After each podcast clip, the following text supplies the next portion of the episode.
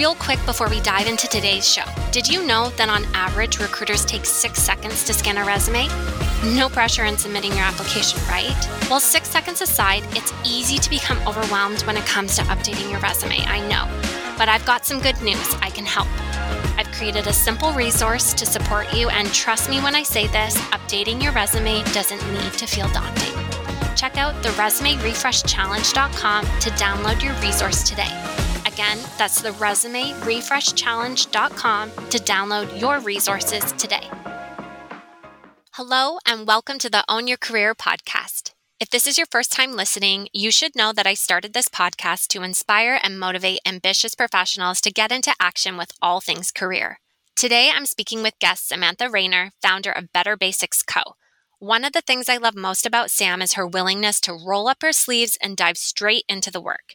She's been really thoughtful and strategic about how she's navigated her career, and I know you'll enjoy learning from her how she grew it and tips for how you can too. Here's my conversation with Sam. Morning, Sam. Good morning. How are you? I'm doing great. I'm just happy to be here, happy to be chatting with you. It's been a while. Yeah, thank you so much for sharing your time with us. And the last time that we were together was celebrating a mutual friend's birthday or a few mutual friends' birthdays. And you were your brother was babysitting for one of the first times. Yes. How has that gone since? Has he has he taken you up on he, babysitting since? He, luckily, our baby Shay, he's um, 10 months now, yes. is a really good sleeper. So um, it was very breezy. We put him to bed, he stays asleep. So babysitting is really just watching a movie. Yeah, perfect. And making popcorn. So yeah, it went really well. And hopefully, there will be much more babysitting in the yes. future. we also lean on Josh's siblings. My siblings are in Ontario, but we lean on Josh's brother and his girlfriend all the time. We're like, um, hello, would you like to watch the girls again? We haven't got to the point where it's been like a sleepover or anything. I don't know that that will happen, but you know, a few, yeah, few we have a big there. family and everyone, I think it does, you truly do need a village to raise kids. Like that yes. is very true. Yeah. Can't do it alone. So we have luckily lots of family and it's big and it's chaotic and it's crazy but it's also amazing because people kind of can step in and trade off and we do that as well for my i have a twin sister and two brothers so that's um, really nice. there's there's six kid grandkids right now in our family that's under awesome. Under five. So yeah. any party holidays is what we were talking about embracing the chaos. Yeah we basically need a community hall or an outdoor space like nobody can host in their houses because you know we all live in Vancouver and nobody has like those large playrooms yes. or anything like that. Yeah. okay, we need to be outside. Let's go to the park. Mm-hmm. So when rainy season hits, it might look different. Mm-hmm. Mm-hmm. Yeah, lower key. Well, how you kind of segued into it. One of the questions that I'd like to ask first to guess is how you were brought up and your cultural upbringing and just your childhood. So you talked about siblings. Do you want to dive into that a little bit with us? Sure. Yeah. So I'm I'm from Vancouver originally, but I have a very diverse background. My dad was actually an immigrant and a refugee from mm-hmm. Iraq and he came to Canada in the 70s and he's an Iraqi Jew. So mm-hmm we have Arab roots, but we also have Jewish roots, which is pretty unique and, and different. We're Sephardic, which is different from Ashkenazi. Mm-hmm. So there's that. Obviously, very much influenced my life in terms of food and culture. And I went to mm-hmm. Hebrew mm. school, and he has an accent, and English is his fifth language. And then he married my mom, who's a local Vancouver woman who is um, half Mennonite, okay. and then half half British, Scottish, and First Nations. Wow. So the combination left me with like uh, very different, diverse family members that I would call upon for different things. Mm-hmm. A huge family. I think I have 24 first cousins. Oh my um, gosh. Um, yeah. They're around the world. That's amazing. Half are in Israel, some are in the US, some are in Canada. Have you met um, everyone? I have met everyone, but my husband hasn't, okay. for example. And some have yeah. not met the baby, but yes. we try to keep very close with the North American relatives. The Israel are a little bit harder to mm-hmm. see all the time. That's but yeah, cool. in terms of my upbringing, it was definitely um, embrace the chaos that we were talking about earlier. Like our house was always full and busy. in my immediate family, there's four of us mm-hmm. under, th- and we were born under three years. So I have an older brother, a twin sister, and a younger brother. Mm-hmm. We are all very close in age, obviously. So I have an identical twin sister. That's cool. Yes, there's so many layers. I feel like I could psychoanalyze my life, but my sister, obviously, we were joined at the hip. So we were, you know, so thick as thieves. We did everything together. We had our own language. Mm-hmm. And then there were the That's two cute. boys. Yeah. And then that, as an upbringing, I would say, like, made things very comfortable for me socially. Mm-hmm. So I mm-hmm. never remember being afraid or alone or scared mm. because I always had my buddy and she was always there. Yes. And I think that's probably really a unique thing that only twins could ever experience because most kids go through times in their lives where they're having to like be alone yeah. and figure that point. out. So that I think shaped my future in a major way because social, like being out, being social, having people over, super extroverted, like that was just always part of my life. Mm-hmm. And I went to a few different schools and I went to many different, I was in many different programs and sports and things like that. So I ended up with a big, big village of people here in Vancouver that I mm. know and love. That's amazing. And it makes it so hard to leave. I don't think I ever will. Yes. because there's Vancouver and the people in Vancouver have my heart. yes. And so with your sister, do you guys eh, do you both have any like synergies in your career paths or anything like that too?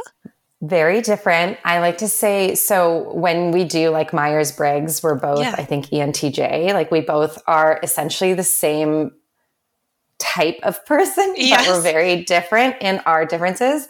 So she has chosen finance and hedge funds as okay. a career, for example. Yeah. When I did my MBA and going into finance was the last thing I ever wanted to do. I just mm-hmm. did not feel comfortable I didn't feel like myself in that environment. Mm-hmm. And so mm-hmm. that what I say is like the distinction between us, but we're both, you know, have similar skill sets that we probably play similar similar roles in the organizations in which we work. But mm. I was always leaning towards creative. I was always leaning towards honestly, I was the one that was like breaking the rules. I was the one that was instigating things when we were growing up. I was happy to be front and center, but then you know fumbling along yes. the way yeah. where she was a little more like conservative and she would like be a little more cautious but take her time and then do it really well yes and so that would be our distinction and i think as i think about my career path like that has led like my values has really led me in what i've decided to do where yes. i've decided to work and even to starting better basics which an environmental or sustainable business, it, you have to be somewhat of an activist at heart. Mm-hmm. And when I mm-hmm. think about that, I'm like, yeah, I did always, I never liked rules. I always wanted to break them. I did. I wanted to stir the pot a bit. Like I wanted to kind of poke the bear. And that's, I think you need that a little bit, A, to be an entrepreneur, but B, to, to be an entrepreneur in that space where you're needing to challenge the norm. Yes. And challenge other organizations, the way things are being done and, even challenge um, people to think differently about what they've been consuming or how they've been living their lives. Mm-hmm. So, when you decided to, or what inspired you to do your MBA, to do business school? Yeah, my undergrad was in arts. I went to McGill. Mm-hmm. So, I had ended up with a BA in sociology as a major and a minor in psychology and economics. Mm-hmm. And I really did not know what I wanted to do. I knew I wanted something creative. I knew the environment and the people I wanted to work with, but I didn't know the job. Mm-hmm. I ended up in advertising. So my first job out of school was to work as like a, you know, as a coordinator in an advertising agency. And I really, really liked it. How did that come up? I think I was just searching job boards as you do and mm-hmm. just applying to various things that sounded interesting to me. Okay. And I had an inkling that marketing might be a good fit. Okay knowing that communications, aesthetic appeal, those things were things I had strengths in, as well as knowing that I, I was not a fine artist. Like I'm not yes. a painter. I knew that was not the path. I was a more of like a business minded project manager type person. I wanted to create things, but I I wanted to work with creative people. Yes in a creative industry. Cool. So I think that's how that came to be. And then I was there for three years. I was had a great career experience there. I had a wonderful mentor, my boss. I still talk with her today. She oh, is that's awesome. incredible. She taught me so much and she just believed in me so much. And so I grew through that company to be their kind of account manager. Mm-hmm. And I wanted to move in house into, I decided I wanted to work for a brand mm-hmm. because I wanted to shape more than just the advertising communications aspect of marketing. I wanted to be part of the decision making on a product launch and which markets we should enter and you know some uh, of those things that are more upstream. Yes. And when I started looking for jobs, it was in 2008 when there's a massive global recession. Yes. And yeah, right? Yeah. Yeah, it was. Maybe 2009. I'm just trying to picture, think of my timeline. It might yes. have been 2009 for me, but just after. And then I just didn't find any good career options. And I thought, you know, I should level up. I don't have a marketing you know distinction on my resume like mm-hmm. this would help me and and i also felt at the time it's a challenge like i want to challenge myself. I want to see if i can achieve this. I want to see if i can you know just for myself like have this on you know as something i've done yes. as something i, I know i can do. And also as a woman and as a young woman there weren't many like there still aren't many in the mba programs today. Mm-hmm. and so that in itself was especially from a what they would call a soft skills background. Yes yeah, there, you know, people yeah, communication right. skills is not necessarily the thing that's valued. It's like finance and engineering yes. and a little more than like structured thinking. And so, okay, I'm going to challenge myself in this environment and see if I can do it. Mm-hmm. So that led me to UBC to the Sauder School where I did my MBA in marketing and sustainability and strategy. And it sounds like you had a really good experience in that program too. I did. I loved it. It was a small group. It was different from my undergrad in that we it was very practical and very hands-on. So a lot of case studies, pitching to real businesses, taking real business problems.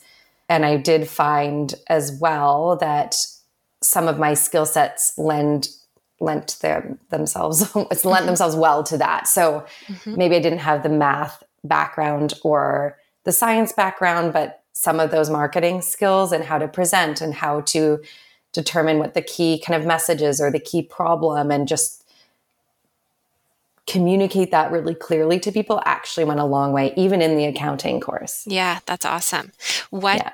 in that program what did you learn most about yourself I, I, day one of the program, I walked in the room and I felt so intimidated. Mm. I felt young. I felt insecure as a woman, I felt insecure about my career path. You know, there's people who are in their 40s, a lot of people with like engineering, you know, oh, pretty wow. successful careers mm-hmm. that were making a career shift into becoming a manager of a bigger company. And okay. that's why they're doing right. So I was young and I remember the teacher asked me on day one, I think it was accounting class, a math problem. And I was so intimidated and flustered. I couldn't answer it. And my response was, I don't have my calculator. I can't tell you. Yes. And he was, he said, I chose those numbers so you don't need your calculator. And I just felt so mortified and humiliated. And by the end of that semester, I did that accounting exam. Yes. And I got the best mark in the class. Yeah, and the teacher, the teacher, it's all by your student number, right? So yes. he never knew it was me. And I went up to him at the very end and I was like, guess who got the like 96 or whatever it was? Like, it was me. ha ha ha. Just a little achiever in you. I just felt finally like, okay, get out of your head. Yeah. You can do this. Also, don't judge a book by its cover. Like, mm-hmm. I was the only one we would have these MBA class big group meetings and I'd be the only one in a pink dress. Everyone would be in a black suit. And I'm like, I'm going in my pink dress. Like, I'm just doing it. So I yes. think for me, the big thing, and it transfers through my career. And I know one of your questions is career advice for younger people. Yeah. Just like, I think you need to know who you are and own it. Mm-hmm. And know that you can do whatever you want to do well, but in your way. Mm-hmm like just just embrace your style and approach and with that you can still achieve all the things even if it might be things that you never thought you could do mm-hmm. like for me accounting wouldn't have been what I would stereotypically expect myself to be good at. Yes. So, in speaking about figuring out like who you are and embracing it, and going on the lines of advice for people is like how do they figure that out because i i think i don't know i can i think about it for myself but i also think about it for people messaging me about maybe i don't know what it is that what i want to do or i don't know what my strengths are and things like that what advice would you have around figuring that out for yourself yeah i, I think it takes a lot of like self-reflection mm-hmm. um, but also trusted friends and advisors and people in your life who can help illuminate some things for you. So when I, I think back at another career moment that stands out where I, I learned about myself was I started at Lululemon mm-hmm. and I had worked for a very it was a, in the beauty company, but it was like a little more stereotypical in the approach of communications and professionalism and everything was very like the emails were very um, like a standard formal letter mm-hmm. and your communication with your colleagues was never about what happens outside of work and mm-hmm. then i started at leading people that way at lululemon and i got some hard feedback like people just didn't want to be around that mm. because you no were warmth. oh you were acting in that structured yeah okay i wasn't being myself i wasn't yeah. actually shedding a layer being vulnerable mm-hmm. You know so that i think you learn who you are through sometimes like testing different things and trying things right. and seeing when they don't work yes, for sure. And then I was like, okay, yeah, I'm actually very silly. I'm actually not that formal at all in my life yeah. in the way that I conduct myself with my friends and family. Why am I doing this in the work environment? Like that's so inauthentic to who I am. Mm-hmm. So then I started to kind of test it. I'm like, okay, well, I'm just this, this is me, like bumps and bruises and all. Yes. And if you and, like me, great. If you don't. And it worked better. Yeah. And I, I finally made really good friends. And I think I became a better leader. And people wanted to work with me. And projects were more successful because I built better cross functional relationships. And I also yes. just took a minute to get to know other people.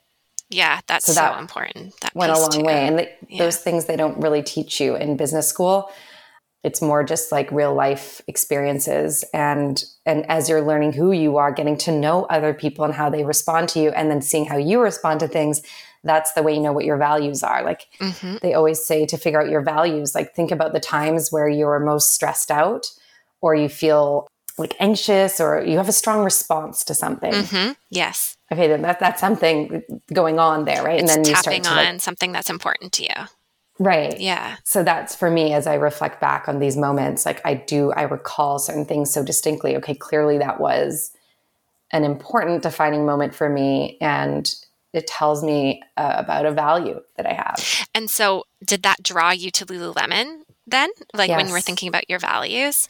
Yeah.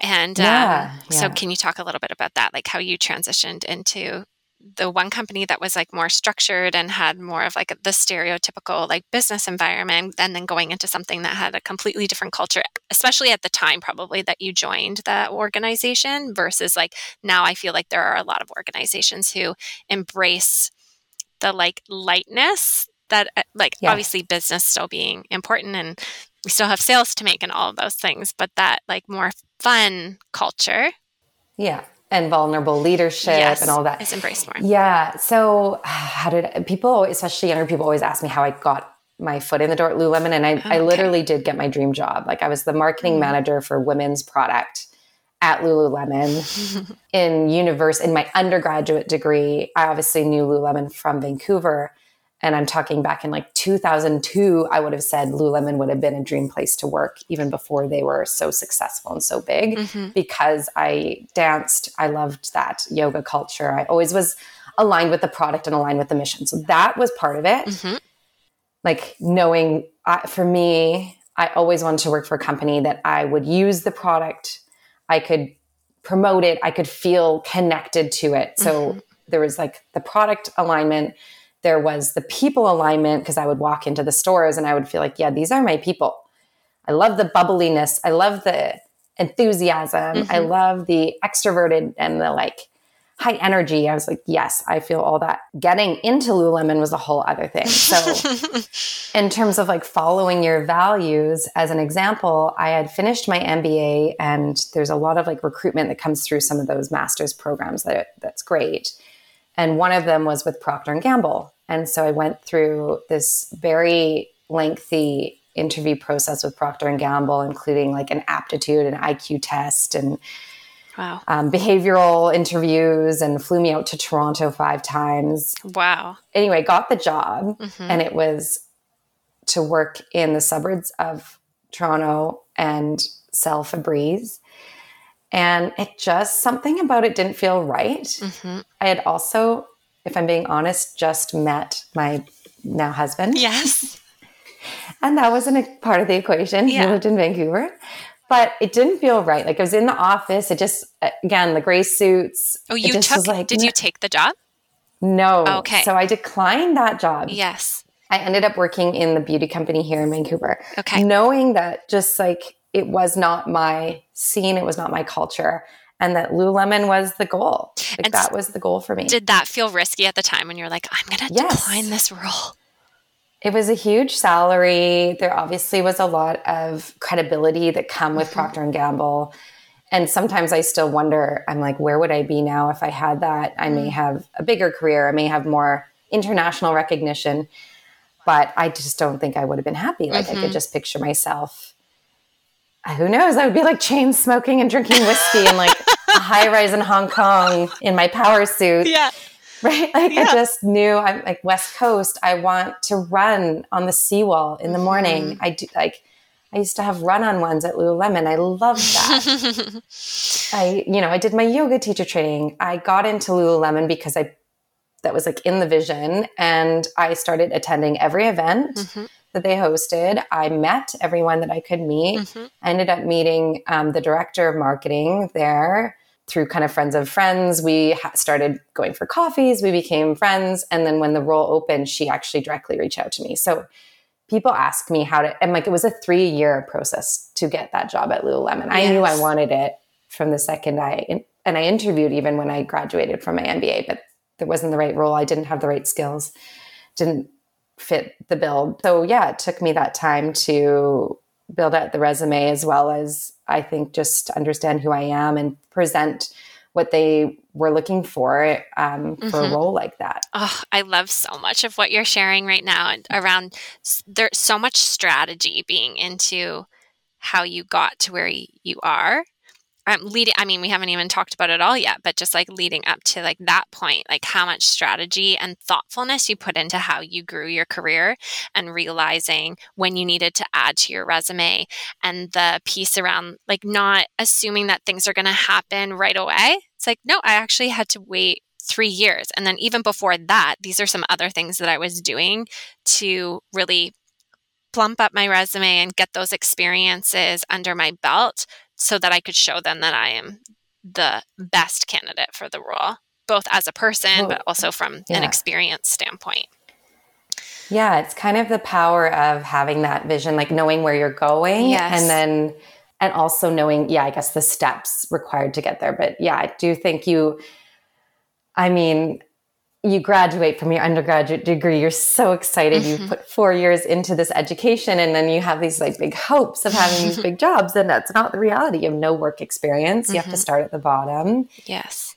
People aren't really going to take a bet on you usually, unless you've got some lucky foot in the door Mhm. generally it's hard work and it's like you know picking little things off until you slowly climb up to get to a point where you are the desirable candidate Yes. i always say to people looking for jobs i'm like read the job description really well and then like highlight what you have and highlight what you don't have and then like that will tell you what you need 100%. That's exactly what I do for on the interview. I'm like, you're creating your development plan. This is how you do it. Look at what the job that you want. Exactly that. Highlight yeah all the, the things. information's all there Yes. like yeah i've got this i've got this oh i don't i have never led people okay i better become a manager first Yes. oh, I've never run a million dollar marketing campaign myself. Okay, better do that first. yeah. So good. Yeah. Okay. Yeah. So it's throughout your career, I know we haven't got into talking about your other things yet, but throughout your career holistically, what has been one of your biggest failures that you've had? I when I think about successes and failures, it always comes to the people stuff. It never mm-hmm. comes to the work, Okay. which is also I think a strong value trait for me and something took me a while to like learn that or figure that out. So failure for me was when my ego started to control my sense of satisfaction in the workplace. So I was in kind of the same role for a long time and I just wasn't getting recognized and feeling like, oh, I should be moving up. I should be doing more. I should be getting more mm-hmm. instead of focusing on the work that I had and doing a really good job at the work that I and the people I was managing at that time. Mm-hmm. So then it showed up as a bit of an attitude problem, I think. Mm-hmm. You know, just not feeling enthusiastic, feeling overwhelmed, high levels of stress, just not enjoying work every day. And I think a lot of that was an internal thing. Some of it was like lack of resources and a really big workload, mm-hmm. but also some of it was me not taking accountability for the work that I had to do internally and just being a little more uh, satisfied with what I had and then just communicating what I need. What what was the moment that you realized that you were in this little cycle, I guess. Way or... later. I left. Okay. I actually left that job. Yeah, you were like, I, nope, yeah. this isn't for me. I'm not moving in yeah. the trajectory. I got a, and... a, new manager. Didn't mesh with her. Yeah. Was like, nope, I'm leaving. Yeah. And then reflecting back was like, mm, I probably could have made that work way better for me and for the organization. Yeah. Don't regret anything now, but I just think in terms of learning in yes. Self-learning like that. Yes. And i, I see it creep up a lot also that, yeah.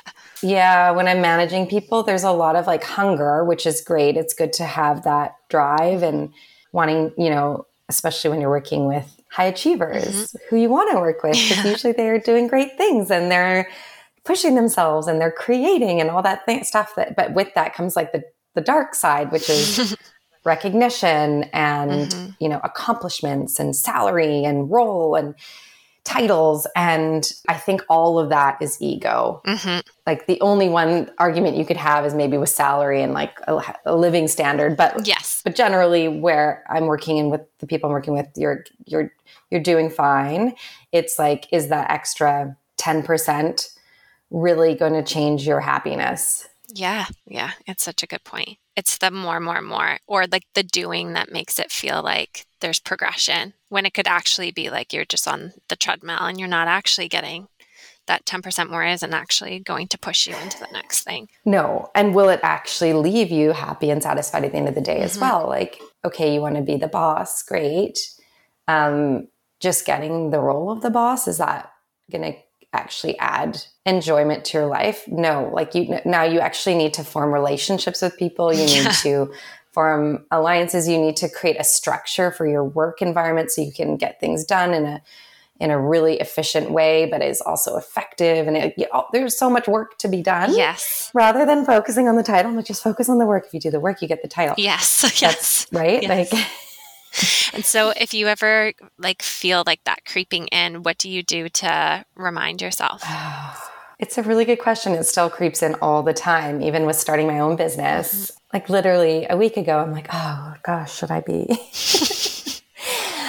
oh, I could be a VP marketing now. Like maybe I should do that. And I just, I think it's going to always be there. Like, I think it's going to be there in my life. Yes. Even oh, my house. Could I? Should I get a bigger house? No, you don't need a bigger house. What are you doing? Yes. I think it's just like grounding myself. Mm-hmm. For me, and and grounding myself is like being in nature, mm-hmm. spending time with my loved ones, doing something creative, doing something physical, mm-hmm. just like getting out of the kind of the rat race of what I can create for myself. It's not that anyone else is creating it for me. It's just this like internal mm-hmm. ego drive.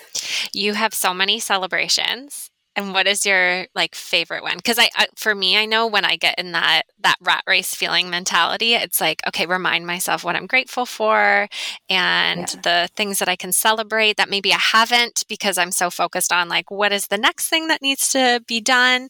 So tell us, what is your greatest celebration in my life, in my career? We'll say within your oh, career. Gosh. I'm so I'm not very good at doing this yes. either. I think it doesn't need to be. I think I'm yeah, I think I'm most proud of seeing in my last career when I I was with Sage and I left in 2019 and I was managing a team of 4 mm-hmm. and seeing them take their careers to the next level. Like every single one of those people ended up either getting promoted and taking some of the workload that I had, or ending up going off and starting their own businesses and going. Every single one was just thriving. And I think I feel most grateful for my time with them, but also just fulfilled that that could be, I could be somehow contributing or part of that yeah. career trajectory for them. And when I think about better basics and starting a business, like that for me is actually a big part of the driving factor. Besides, obviously, the mission of eliminating plastic, it's the people. Mm-hmm. Like, can I create a business where people like that, really smart, really ambitious, really charismatic, really caring, really creative people could come together and work together to move this thing forward? Oh my gosh, what a dream! Like, yes. if I could I picture my vision is like this boardroom table of these like six creative, smart leaders sitting around and like coming up with brilliant ideas. And I get to just like kind of pave the path or open the doors and let them let them run with it. Very cool. That's a good segue into how did that all come to be with Better Basics? Launching my own business. Uh, it was something I always knew I wanted to do. I think it's just again, when I look at my interests and myself, I always wanted to create. I always wanted to be a leader. I didn't take well to authority ever. like it's just the truth. I didn't like to be told what to do. I just knew I wanted to do my own kind of create my own path. Yes. And then on a personal note, my parents both passed away in 2015 and 2016. And through that experience and through those conversations, I just felt compelled to do more with my life. Mm-hmm. And one of the things I knew I felt I could do and be good at and make some sort of impact was like take my business, take my marketing skills and like apply it in an industry that I feel like was making kind of some a positive change. And both my parents really inspired me because when I think about Better Basics, my dad was in finance, but he was a very strong business leader. Mm-hmm. My mom was a landscape architect and very driven by sustainability and preserving oh, cool. nature and preserving yeah like the local environment and we grew up in a household that was very very conscious mm-hmm. like eating organic and composting and i didn't even realize at the time that that was something that was like her values that she instilled in us yes. so with better basics i think it's honestly like a bit of a tribute to them oh, and wanting to take yeah loss and turn it into like creation and turn it into future and fuel my energy towards something that i felt like was really making a positive impact out there yeah that's so beautiful i didn't know that was like the impetus that's amazing yeah my dad was looking like before he passed away he was looking at he's like i'm gonna buy a company you're gonna run it we're gonna do it together yeah like okay great yeah like i'm on board and we even met with some people and then we're just not the right timing Yeah. for that. So yeah, we're like I'm I'm slowly executing some vision that we like had created a little bit together even. very cool Yeah. Ah, I know that they are looking down and so proud of everything that you're doing. I hope so. I wish I wish they were here to advise me. yeah, well, they are. Maybe, maybe sit still and listen. Yeah. Yeah, that's true. Yeah. That's so true. So wise. Yeah. Can you share with us a little bit about? So, uh, when I had read one of the articles that you had been interviewed for, you were talking about a little bit green marketing. Can you share with us more about that specifically? And then, how does that obviously come to be with Better Basics as well? When I was in my MBA, I was interested in sustainability in business, but from like a communications and from a product design perspective. And at the time when I graduated, I, I applied to some roles. And what I found was sustainability was much more of like an operational and even almost engineering and science led aspect of a business. So they were just looking for like GHG emission reductions and how can someone like recreate that? And, oh, that is not my skill set. But what I can do is come up with like ways that an organization can build it into like the conversation and Mhm. make it part of what you do. And and I just didn't find roles like that existed at the time. Mm-hmm. So yeah, come full circle when I wanted to launch my own business, I knew I wanted it to be mission based. I knew I love consumer products. I am a consumer myself. Like I like, you know, I've been interested in fashion, I've been interested in culture and art. And so like how can we take those things and apply them to a product line and in an industry that is actually making some sort of impact. And when we looked at my business partner and I, what we're actually consuming on our day to day basis as busy women, mm-hmm. as moms, we would just see the plastic filling up our recycling bins and knowing that a lot doesn't actually get recycled. Mm-hmm. Only 9% actually, if you put it in the recycling bin, only 9% actually I didn't know that. Gets it. Yeah, the rest ends up in a landfill or incinerated. Yeah, the whole concept of recycling is uh, honestly a bit of a, a false hope. Mm-hmm. It's not the solution to the problem. We actually need to change our consumption and move away from plastic. Right. Plastic just does not biodegrade. You put it in the earth, mm-hmm. it lasts forever. Mm-hmm like forever, which is wild if you think about like your toothbrush from high school is still out there. Yeah, that's insane. So it's just it, when you think, and then I was in the beauty industry and I was in consumer products and wellness, and I was I see how much packaging's out. So I was like, mm-hmm. I feel like that is just like as a mission something we can focus on. We can use our skills, and sustainability needs to be created from within, within the product line, within the company. It needs to be part of the conversations every day. It's not just like a function that you add into an organization to try and solve a problem. Yes.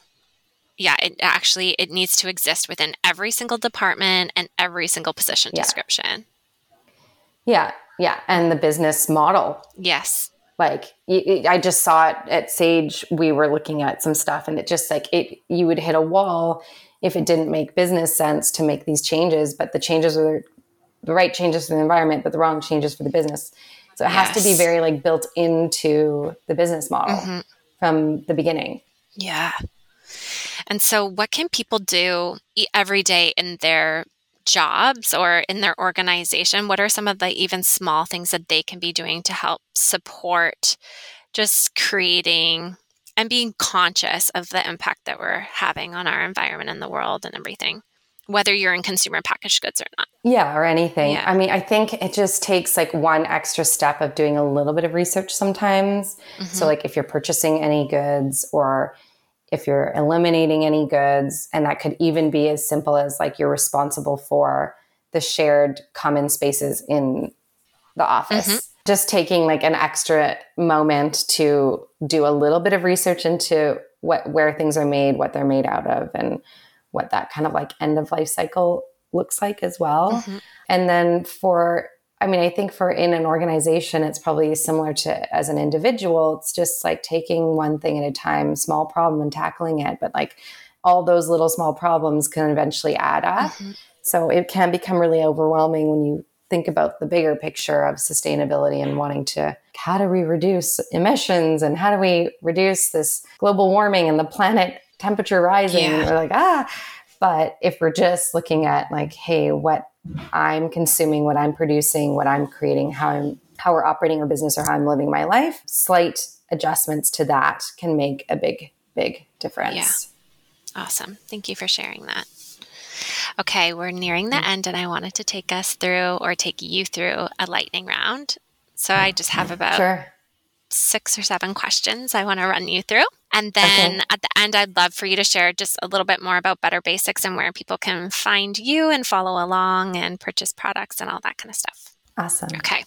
So, first one business podcast or book you're listening to or reading right now? I listen to How I Built This by Guy Raz yes. pretty regularly. Yes. I love it. Me too. And then I, I get the McKinsey Daily newsletter, which is, I just love the articles in there. Okay, awesome. And that comes via email. It's free. it's free. Yeah. Perfect. Yeah, yeah. Awesome.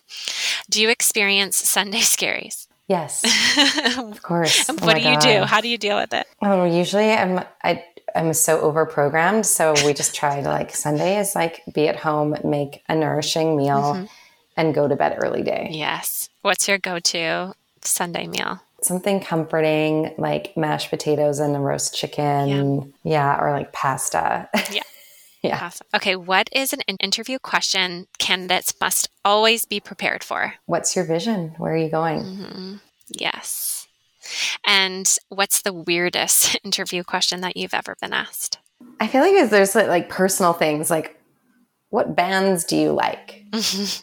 Or what I remember interviewing with like a fashion brand, and it was like, what are the cool designers? Oh gosh. And you're like, does this have anything to do with if I can do a good job or not? I'm not sure. Yeah. I was like, okay, I guess we're just trying to see if I'm I, am in the know with fashion, but still, yeah. Yeah. it's funny. Your top tip for standing out in the job market? I think it goes back to everything we're talking about, which is just like knowing who you are, Mm-hmm. knowing what your values are, and communicating that so that you're telling a distinct story with your resume. And I also think resumes just get so boring. I think being just a little bit creative with that, Mm-hmm. like display your values or show some of your work and just make it very easy for someone to interpret like what you're about. Yes. I also always, I'm in marketing, but for me, I always look at people's social media Mm-hmm. And I wouldn't discourage them from like hiding their social media in any sense. I think it's fine to have like a personal life. Like I want to know, and I just want to know how you present and communicate yourself because that's a reflection of marketing work as well. So if you want to work in marketing, like you should look at your social media and make sure it's you're presenting your work in a sense there or create a channel that you can present your work because i think it's a really easy to, way to have like a portfolio essentially Yeah, that's really smart. And if you're going to be doing it for our company, how are yeah, how are you doing it for yourself first? yeah. Yeah, yeah. I think that's smart. Where can people find you online and learn more about Better Basics? so better basics is www.betterbasics.co.co mm-hmm. and it's on we're on instagram we're on tiktok we're on twitter at better basics co all one word. Mm-hmm. You can find me on linkedin on instagram at samantha r. Rayner reach out i love meeting new people i love coffee dates i love baby dates i have to do baby working meetings or baby coffee dates Perfect. yeah yeah i love i love connecting with people so feel free to reach out cool.